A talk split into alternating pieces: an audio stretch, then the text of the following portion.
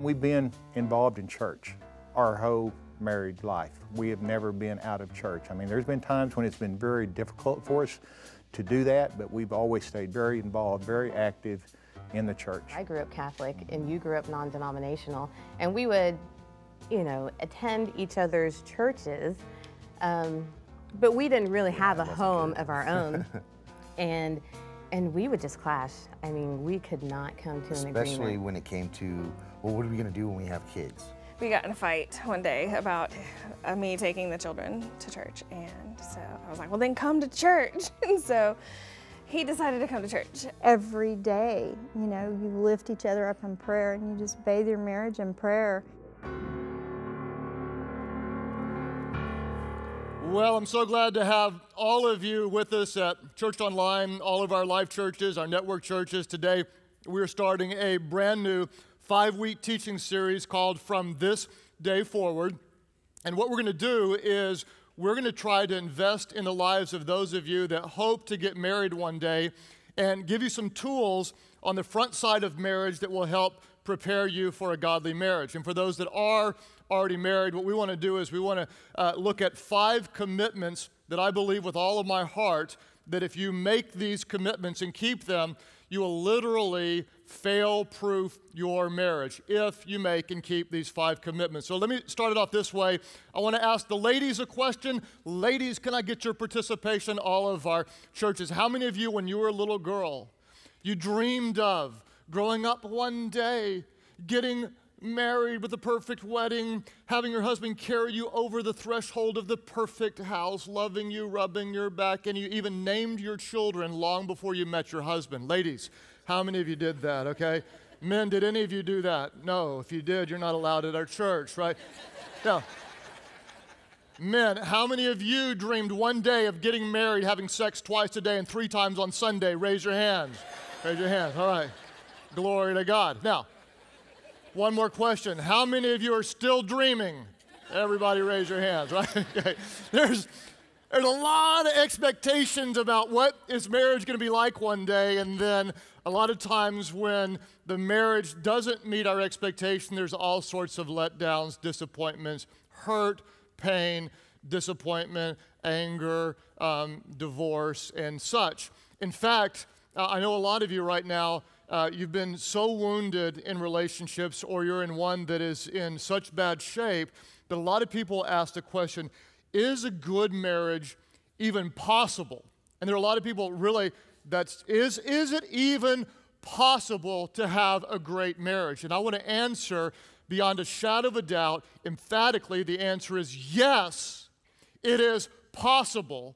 But I also want to be really honest and say, it's not likely if you do what everyone else in our society does. And I want to say it again, a great marriage is possible, but honestly, it's not likely and not probable if you do what everybody else is doing. Because if you just look at the statistics, I mean, they're horrifying.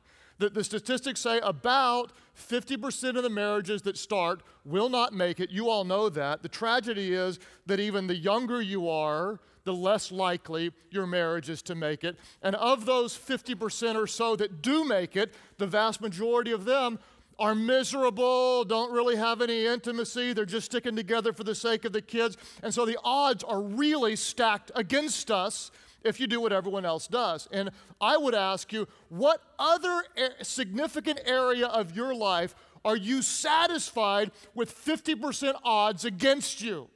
Think about it. If there's a fifty percent chance that you're going to get cancer if you still eat the same kind of cereal, chances are you're going to eat a different kind of cereal. You're going to do something different. If I said there's a fifty percent chance this week that all your investments and any money you have in a bank is going to be gone, chances are you'd be doing something to get your money in a safe place. If I told you there was a fifty percent chance that if you walked outside your house, you would get attacked by a herd of man-eating cats with thumbs, okay, you would probably think of a different strategy that day because you wouldn't be satisfied with fifty percent odds against you in a significant area of life. And yet the way our crazy world is, you can't get a driver's permit without taking a class but yet you can get a marriage license for only fifteen dollars and no preparation. It's crazy. So we want to invest in some marriages, and if you're not yet married, I pray that you will do things differently than this world, that you'll do things God's way, that you'll get married in a church by a pastor, because we're not making a legal agreement, we're making a spiritual covenant with a holy God and asking God to help us, give us the kind of marriage that he wants us to have. And if you do that, um, you'll say some vows like I did to Amy. Uh, they go something like this: I, Craig, take you, Amy, to be my wife, to have and to hold, if you know the next line, say it aloud, to have and to hold from this day forward. And I love that line because there's some hope in it to me. In other words, doesn't matter what happened in the past. Doesn't matter about how many times I messed up in the dating relationships. It doesn't matter, you know, if we struggle. It's, it's this from, we're crossing a line. It's from this day forward. From this moment forward, things are different. And here is my commitment to you before God from this day forward. And the commitment you make to God, it's a big one, okay?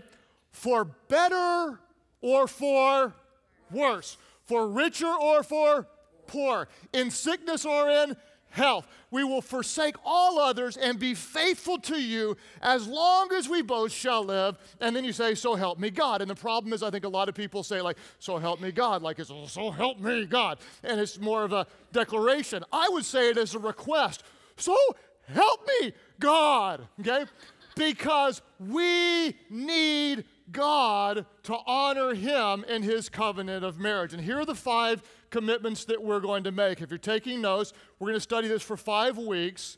This week, we're going to talk about seeking God. The first commitment we're going to make is we are going to seek God.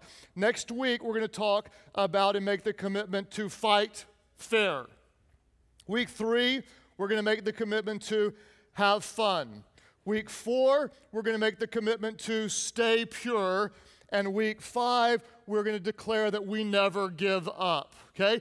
Everybody, all of our churches, let's do these together. Let's say it aloud. What are we going to do? We're going to seek God. We're going to fight fair. We're going to have fun. We're going to stay pure, and we're never going to give up. Let's do it again. Everybody, come on, have a little fun with me. Church isn't fun if you're sitting there like a bump on a log. Okay, what are we going to do? We're going to seek God. We're going to fight fair. We're going to have fun. We're going to stay pure, and we're going to never give up. I want you to memorize these. I want you to internalize these. We're going to give you little tools to do so, and today I want to drive in the first thought that as a couple, to fail-proof your marriage, we're going to seek God. Now, the problem is a lot of people aren't really seeking God before they're married. They're seeking a spouse, right? A lot of us, we're seeking a spouse, that perfect someone, that, that one person who's going to meet our needs, because everybody knows that you really can't be happy in life until you meet the one. And so the guy goes out and he meets her, and she's pretty, and he says, oh, she's so pretty, and mm, she smells good, and when she does this, it just does something to me. I think I've met the one, right? Or the girl, she's like, ooh, that doesn't sound like a girl, but it's the best I got. She's like, whoa, he's so sweet, and he's so, you know, he he talks and talks and talks, like, enjoy it while you can, lady, you know,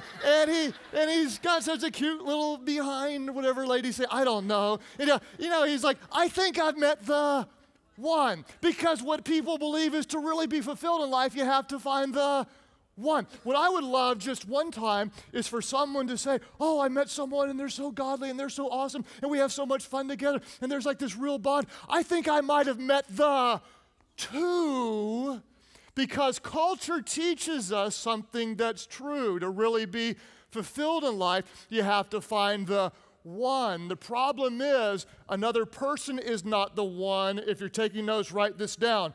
God is your one, and your spouse is your two. And I've taught this before, and I will teach it again, because honestly, it's one of the most important foundational principles about having any relationship last. God is your one. In fact, when Jesus was asked, um, what is the most important commandment? He didn't say, love your spouse with all your mind, all your soul, all your heart, and all your strength. When Jesus was asked what is the most important commandment, he essentially said, God is your one. Make him your one. Matthew twenty-two thirty-seven. He replied, love the Lord your God with all your heart, and with all your soul, and with all your mind. He said, this is the first and greatest commandment. And the second is like it, love your neighbor as yourself. God is your one, and your spouse is your two. So, let me talk for a moment to um, a couple of different groups of people. Let's start with those of you that are not married, but you'd like to be married one day. We'll start with you. How many of you, all of our churches, you're not married, but you would love it if God would bring you your two one day? Raise your hands up high. Just lift them up high. Lift them up high. Leave them up. Leave them up. Look around for a minute. Just kind of scan the crowd. Who knows? There might be a connection here. You could name your first son Craig, okay, because I helped bring it about, all right? So here, here's, here's your commitment. If you're not yet married, but you hope to be. Here's what I pray will be the driving force of your life. Write this down. I will seek the one while preparing for my two. That is such good preaching. I got to say it again and amen myself. I will seek the one while preparing for the two. Amen, Craig. That's good preaching. What we're going to do is when we're not married, above anything else, we want to honor God. We want to love God. We want to seek God. We want to please God. We want to know God. We want to live by God's Spirit. We want all of our lives to bring glory to God. We're not seeking a spouse. We're seeking first God and His kingdom. And then when you do that, Matthew six thirty-three, He adds everything unto you. We're seeking the one while He's doing something in us and preparing us for the two. The challenge is so often um, in our culture today, there are a lot of people that call themselves Christians, and I know not all of you do, but for those of you that are Christians, you kind of put the God thing off until later when you think life matters more. And so you're single and you kind of think, well, hey, one day I'll be married and then we'll get in the church deal then and all. But for now, I mean, I'm going to the clubs, I'm going to have some fun, and you know, I might jump from a few people around the other. And, and you live kind of an ungodly life now, knowing that later on you'll get back down to spiritual business. That is incredibly dangerous and incredibly common.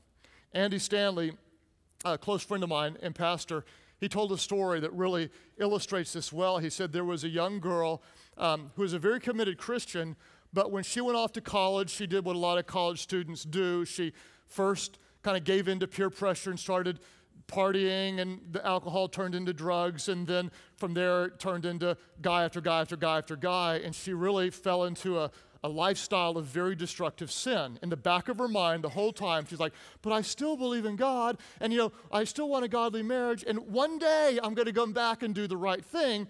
But she continued living in her lifestyle. Well, one day she met a guy that was everything she had ever hoped to marry. He was godly. He was a terrific leader. He was making a difference. He was discipling other men. He had a great career. And she, she said, Mom, I met this guy. I mean, he's everything. He's godly. He's, he's perfect. He's, he's the kind of guy that I want to marry, and I'm going to kind of make myself available to him. And the mom just said very lovingly, she said, well, sweetheart, you need to know a guy like that is not looking for a girl like you.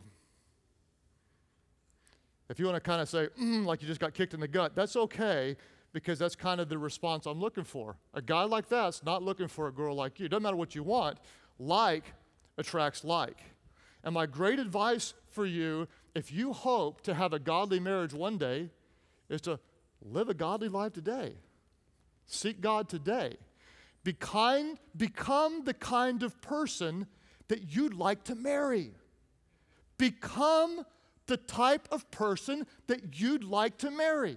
If you want to marry someone who's had eighteen different sex partners, then do that.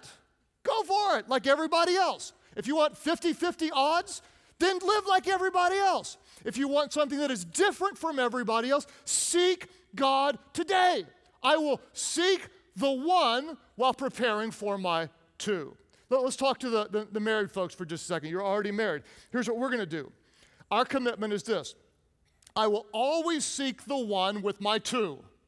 Let's all say this. Everybody aloud. What are we going to do? We're married. We're, we're going to always seek the one with our two. That's what we're going to do. We're always going to seek the one. together with our spouse. And let me tell you why this is so important. Because our marriages will never be what God wants them to be unless He is one and our spouse is the two.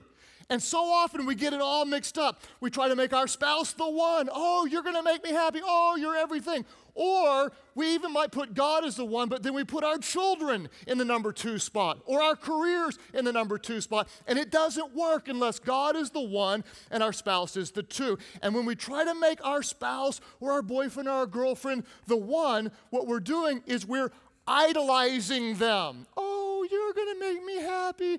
Oh, you complete me. Oh, I feel so good when I'm around you. Oh, without you, I'm nothing. And what we're doing is we're putting undue pressure on a person who is incapable of meeting all our needs. And so first we idolize them, and then when they let us down, which they always will because they're sinful people, we don't idolize them, we demonize them. You're not doing right. You're not doing this. You're not meeting my needs. And you know the drill. I mean, he likes her, and you're like, oh, she's so organized, and she's so driven, and, and she's such a, I mean, she's just, I love the way she's passionate about life. And then they're married for a while, like, she's a control freak. She wants everything her way. She drives me crazy. She nags, nags, nags, nags, nags. Idolize, demonize. Well, oh, he's so laid back, and he comforts me, and he's just so easygoing. He's a bump on a log. He doesn't do anything. He's not a leader. He just sits there playing video games all day long. Idolize, demonize. So what we do is we seek the one with the two. We're continuing to seek God with our spouse. Now, how do we seek God? How, how do we practically do it? And what I did is I wrote a whole message around different ways to seek God. And then I went a different way. And let me tell you, the other message has some great ideas in it um, that are very practical, very spiritual. I talked about um, seeking God together in His Word. Really important, reading His Word together. Seeking God together, um, worshiping in church together, making that a priority. Enjoying the friendship of others um, in a life group where we grow together spiritually. Using our gifts to serve together um, in our church. Uh, making a difference in the community, leading our children intentionally towards spiritual things, developing spiritual traditions. And I had this, all, this whole great list, and then I was, I was praying it through. I, I really felt like God showed me if I ask everyone to do eight or ten things, chances are most people are going to do zero things. It's just kind of the way it works. And so what I've decided to do is just talk about one simple thing, which I really believe is the most important spiritual discipline you can have in a relationship to seek God. And let me unpack it for a minute because this to me is really important. I read a book called The Power of Habit recently, and this book talked about um, what the author calls keystone habits. There are certain habits that if you do these things, they create forward momentum into other good habits. There are also those keystone habits that if you don't do those things, they create negative momentum into negative habits. For example, I've always taught at leadership events it this way. I always said, don't quit flossing. Never quit flossing. I sound like your dental hygienist. But for me, that's the first discipline to go. Whenever I stop flossing, then the next thing is I stop exercising, and then I don't eat right. And it, that one discipline triggers positive disciplines or negative disciplines. So when I do floss, I eat right, I exercise, I sleep better, I wake up earlier, I'm more productive, I do a better job, I'm happier, I come home, I'm a better husband, and we have six kids. Okay.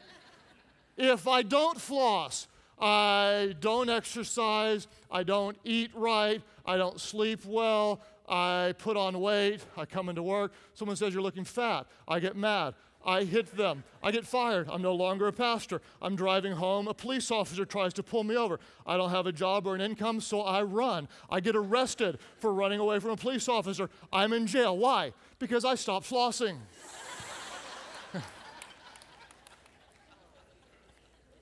Now, obviously there's a little bit of exaggeration there, but you have to agree there are certain habits that create lots of forward momentum in your life, and there are certain habits that if you don't do, they create negative momentum. And I'm a huge believer in that. And so the keystone habit that I want to give you about seeking God is very simple, and this is the one thing I'm going to ask all of you to do if you're taking notes, that is to pray together every day. Your keystone habit. To seek God together in prayer. Now, some of you right now are, are giddy, like, oh, you're asking him to pray with me, and the husbands are going, oh, I don't want to pray, like, yeah, nervous, I don't know what to say, that's awkward, and I acknowledge all that, and I want to talk about that in a minute, but first I want to again talk to those of you who will marry one day. What you need to know is that prayer is so intimate. I mean, I, I can't put into words how, how incredibly bonding and intimate it is to join hands with your spouse and petition the God who brought you together and ask him to do something. It is so intimate. I mean, we have a lot of makeout sessions. There's a reason we got six kids, okay? There's a, there's a, is an intimate thing. So if you're dating, here's just some advice. This is free, sitting in the Bible. This is just wisdom from Craig, okay? Don't pray together on the sofa. Don't pray together on a bed. Don't ever pray horizontally.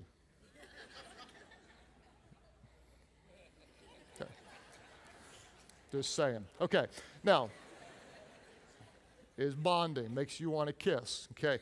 For those who are married, pray, pray at a restaurant with a table between you in public. That's my advice, okay, when you're dating. When you're married, pray in a bed. Okay.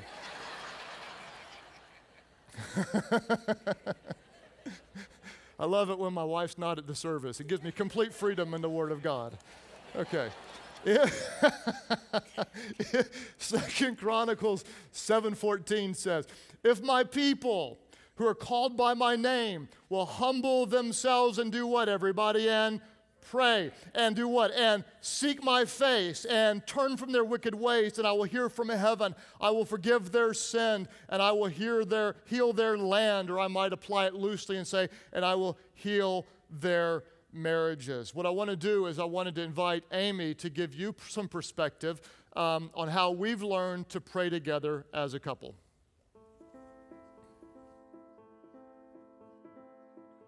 So Amy, what are some of the ways that we've learned to pray together as a couple? We've prayed together all different kinds of ways, and um, I like that. I like that it hasn't been just so routine. Uh, because that's, to me, kept it fresh and authentic, and and um, shows that we care about each other and we and we and our love for God. We used to pray together in restaurants when we were dating and first married over the meal, but our prayer would go for you know ten minutes or more. Um, but over the years, you know, our lifestyles changed where we've had uh, babies and seminary and gotten. Uh, just those really tired days, and we don't always pray together, but we I think we've consistently prayed for one another. Um, we always ask each other how we can pray for one another, and um, I always pray for you and you always pray for me, and that to me is part of praying together. So what would you say it does for our marriage when we're consistently praying together? I think it makes our marriage stronger, makes us um, get along and and feel close to one another. Um, it makes us feel, you know, close to God together, which is really special. So if a couple is just learning to pray, maybe they've never done it before, what's some very practical advice to help them develop a prayer relationship? First of all, that they can do it, and they shouldn't feel intimidated, and just make it a natural part by just starting. It just takes sometimes just starting. Um, some simple things you can do is you could write out a prayer um, that's sort of an encouragement. You could text that or email that prayer. Um, but I think praying out loud together um, is great, and it can just be short and sweet, just praying um, together before you leave the house for the day, uh, praying before a meal. And I, again, I just don't think it has to be routine. It doesn't have to be, if we don't do this, we're not good Christians. We don't want to put any guilt or legalism to it. It needs to be natural, enjoyable, um, a way to support one another um, and, and look to God and depend on Him in our lives and in our marriage. I want to highlight one thing Amy said, and that is that, you know, just starting and you can do it. And because I know a lot of people are like, you know, I don't know how to do that. And I, I acknowledge all the complications and just want to say, you know, I know some people are married to non-believers and they're not going to do this. And I, I know it's complicated and such, but um, I don't know how couples make it without seeking God. And I believe with all my heart that Satan does not want you to pray together. And if you will be faithful in this and literally just start, it could be just start pray, by praying over the meals. You may have never done that before, and you just commit, whenever we eat, we're going to thank God for this. And you start there. And it could be a simple prayer before the day. God bless my spouse today, um, be with us, and start there. You can get more organized, and what works for a lot of couples is to make out a real prayer list. And just so you don't get in the middle of the prayer and then like, okay, and uh, God, and um, uh, amen. And it's like awkward. So what you can do is you can write down, we're praying for these things for our children. We're praying for wisdom in these decisions we're making. We're praying for the people in our life group that are struggling in their marriage. We're praying for our friend at work that has cancer. Uh, we're praying for our boss uh, that's not a follower of Jesus. Uh, we're praying for our, our relatives that are going through a hard time. And you literally keep a prayer list, and then you just pray through those things. Or, like Amy said, you can just text a prayer. Hey, I'm praying that God would give you peace today. Hey, I'm praying for your presentation today. And it creates an, an incredible amount of spiritual intimacy. And I really believe this is a keystone habit. Watch this. You pray regularly together, chances are you're more likely to go to church together. Chances are more likely you're going to be involved in the church together, more likely to be in a life group together, more likely to have people praying for you, more likely to be bringing your children up with the love of God. When someone flips you off in a car, rather than chasing them down and killing them, you'll be more likely to forgive them. Why? Because you develop positive spiritual momentum that helps you in your marriage. And beyond all of the great spiritual benefits, and just think about this, you're, I mean, you're seeking God together. And God is answering your prayers, and that builds your faith. Beyond all that, just practically speaking, we're talking just practically, it's really hard to fight with someone that you're praying with, right? And, and it is. I mean, it's hard to have an ongoing, I hate you, you're a jerk, you're the Antichrist. You know, it's hard to do that when you're praying together.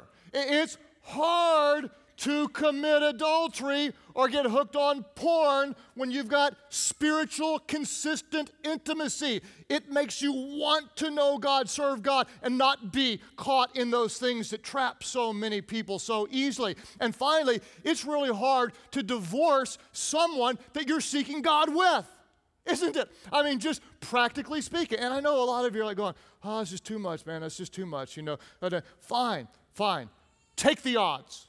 fifty percent chance against your marriage, and if it does make it, chances are better than not, you're just going to be sticking together for the sake of the kids and roughing it out for your whole life. Take those odds if you want them, or get crazy spiritual and say, so help us, God. So help us. God, we want you involved, and we want to seek you daily. And let me give you some quick stats. Family Life did this survey years ago. Uh, they surveyed thousands of Christian couples and found that fewer than eight percent of Christian couples pray together regularly. Fewer than eight percent. Now, this is some good news. Of those couples that do, they found fewer than one percent divorce. Put that in your pipe and smoke it. Okay? Fewer than eight percent actually seek God together in prayer. But of those do, fewer than one percent end up divorcing. fifty-fifty or ninety-nine percent chance of your marriage making it. The choice is yours. I believe Satan does not want you to pray, and I'm going to ask you to make a commitment to pray. Matthew six thirty-three tells us to seek first the kingdom of God and His righteousness, and then everything else will be added unto us. We seek God first. We seek God first. So help us, God.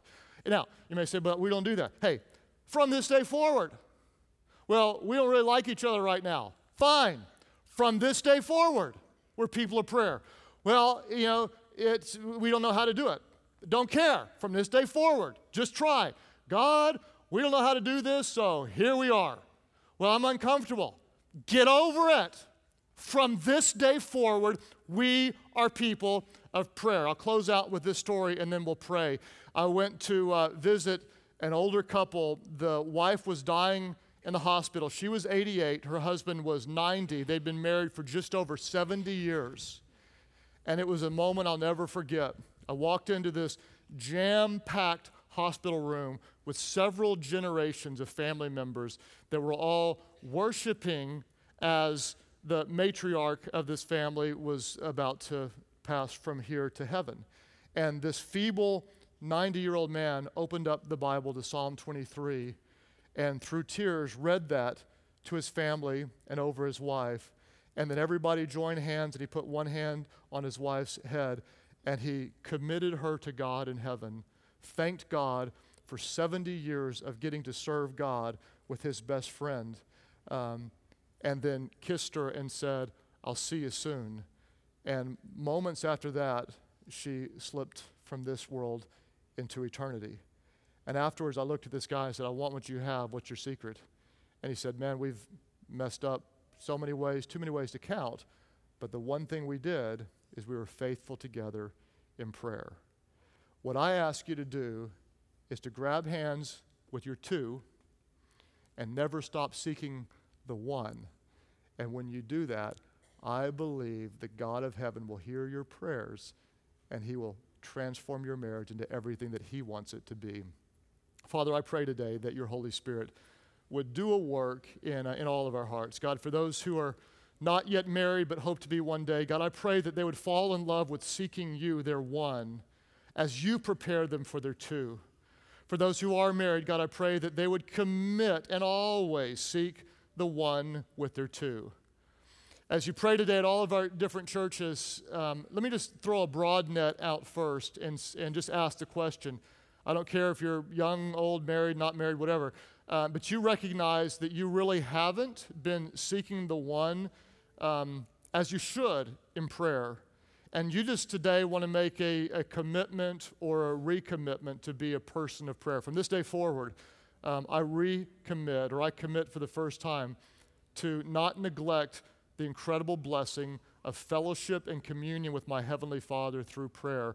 I commit um, to seek him faithfully through prayer. Would you lift up your hands right now, all of our churches? You've let that discipline slide. There are, are a bunch of you, man. Praise God for that commitment. Put your hands down. If uh, if you're married and you're here um, with your spouse, I want you to think about this. And I don't care if you um, pray faithfully all the time and you just want to renew that commitment, or maybe you've never prayed and, and the thought of praying together scares you to death, but you recognize you really need the help of God.